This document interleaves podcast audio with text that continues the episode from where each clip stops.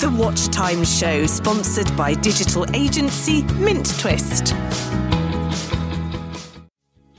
The Watch Time Show. Hey, hello, and welcome to Watch Time. My name is Elliot King. And I'm Alexandra King. And this show is brought to you by the digital agency Mint Twist, and it's being streamed, multi streamed across multiple social media channels using the Restream software. So, what are we speaking about this week, Alexandra? We have such a useful podcast today. Yeah. Literally everything you need to know about getting through that interview and getting the job. Yeah. And I think we've got the, if I might say so, we've got the right people here for you today, and myself and Alexandra. I'm an employer and a CEO of Mint Twist. I've probably run over a thousand interviews and employed probably over, well, over a hundred people in the time I've been doing that job. So from the employer's perspective, I can hopefully bring a lot of value today. Yeah, you have actually hired a lot of people. And I would consider myself somewhat of an interview guru, if I do say so myself. Yeah. Only because, to be fair, I've never ever failed an interview, always passed with flying colors. And I've probably done one of the biggest interviews ever, which is applying for and getting in on the BBC Apprentice, how many people tried out for well, that? That's that's about 150,000 people applying. 150,000. So I can say that I've got some experience in the interview field. Plus, I love it. I love the challenge of the interview. Love it. Yeah, I have to say you're you're quite you've got plenty of skills and knowledge to bring as an interviewee. So and you as an interviewer. And so, me as an interviewer. So yeah. let's see, let's see if we can tie them both yeah, I think what we can do is if you give your top three tips as mm. an hmm. interviewer, and I'll give my top three tips as an interviewee, and then we'll see how we get on with that. I think one of the first things I want to talk about um, is is the balance of of of confidence, and what I mean is confidence in the interviewee. So it's it is important to show some element of confidence, but you can obviously go over the top. So having the right balance for me, for most people, will be a function a function of practice. Yeah, I think it's a fine line between confidence and arrogance. Mm. So you don't really want to be confident in yourself and be like, I'm the best, I'm the most wonderful. I'm it's not actually about you. It's about your position. So mm. if you're confident in what you can offer for that position, that's a different confidence than being in there going, I'm the, I'm the best, I'm the best. So this.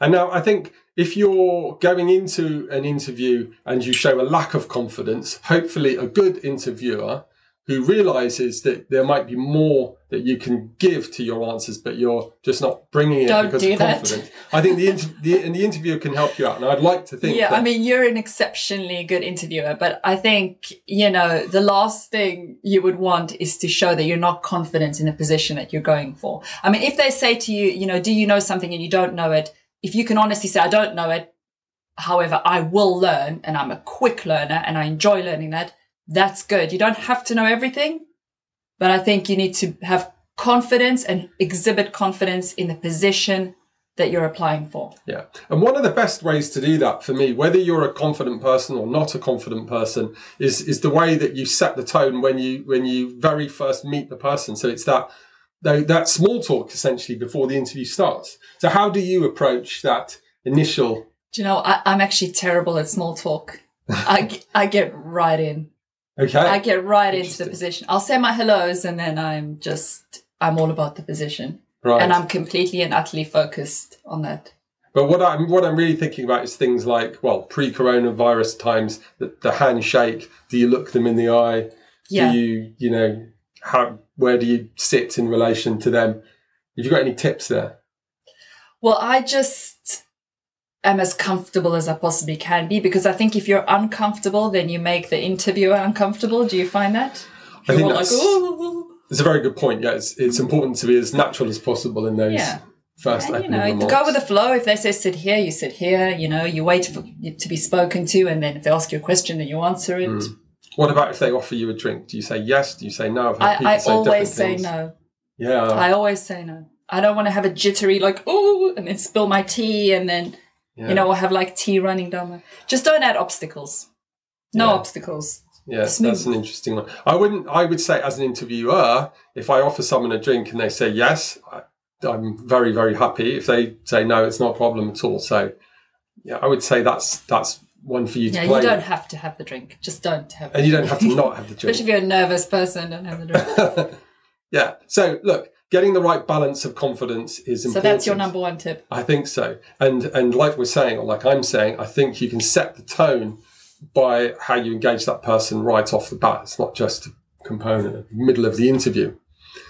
I think tip that number two. tip number two is is uh, provide the right amount of detail in your answers and feel very uh, free. And and I, in fact, I would advise you to ask questions where appropriate. Now, this doesn't mean ask a question just for the sake of it, but if you're asked a question and as part of the answer you want to capture some more information, particularly if it's relevant to the job that you're applying for, I think that's really, really powerful and valuable thing to do. Yeah, I mean it's really basic if you sort of sit there and just like yeah, no, and answer your questions and not have any like input. Yeah. because it gives it gives the interviewer the feeling, uh, and hopefully it's a true feeling that you're actually genuinely interested in the job.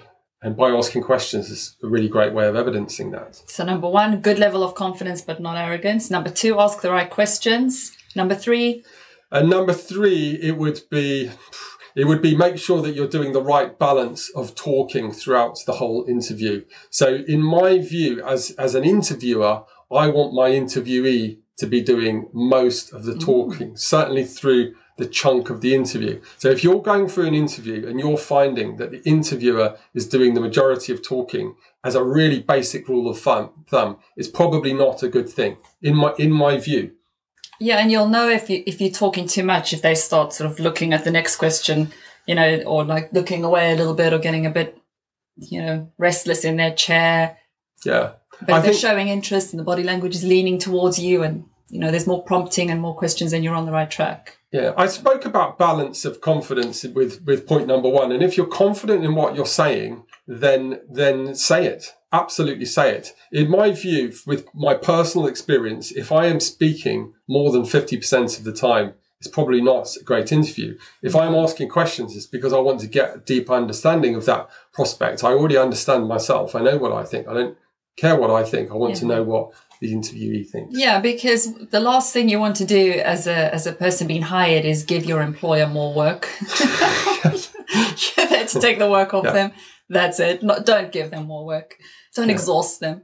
Yeah. Yeah. So let's turn it round then. As the interviewee, Right. what would be Yeah, I have some slightly different ones. So none of the hmm. mainstream, none of the mainstream ones. So hmm. my number one tip, interview tip, would be to really become the position.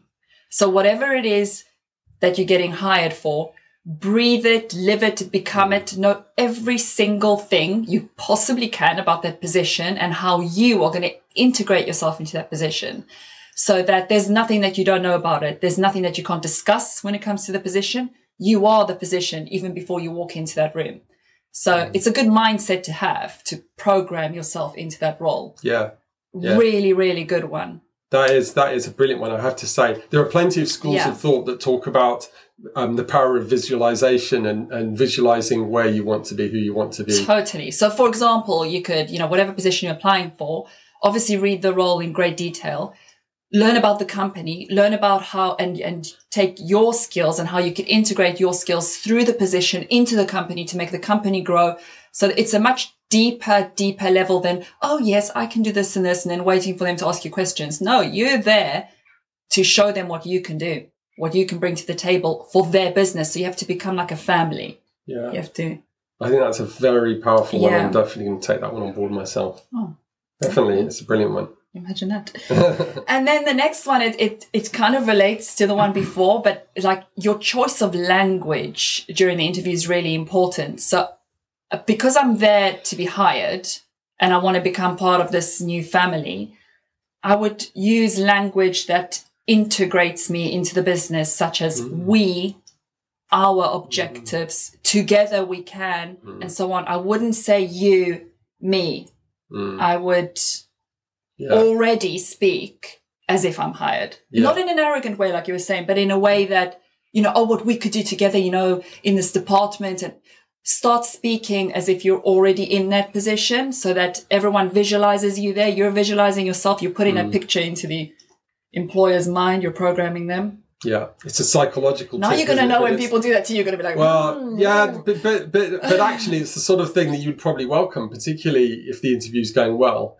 And and then, look, it's that's a technique that can work in sales as well. Totally. If you're trying to bring clients on board, so totally. I think that's also very good, very good tip. Yeah, and then the last tip that I would personally do is okay, there's going to be a lot of people applying for that job. And they're all probably going to have a CV similar to you, and they're probably going to speak more or less the same as you. The interview will probably be very, very similar. So, what you need to do is make sure that you bring that something extra. Now, you've got to think ahead and plan ahead what that's going to be. But if, for example, it's an additional uh, assignment that you could bring to the job, an additional project, or that little bit of research that you did, or maybe you read about the strategy that a company's going in and you bring them a document and said, you know what, I've read up about the competition. They've done this. Just a little tip. We might, we might want to work on something like this. Just that whatever it is, bring it. Yeah, This is a competition and you want that role. and So that, I bring guess it. I guess that goes.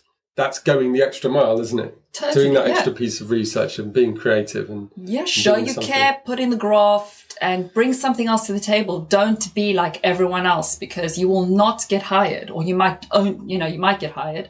But if you bring that extra, you will most certainly get hired. Yeah.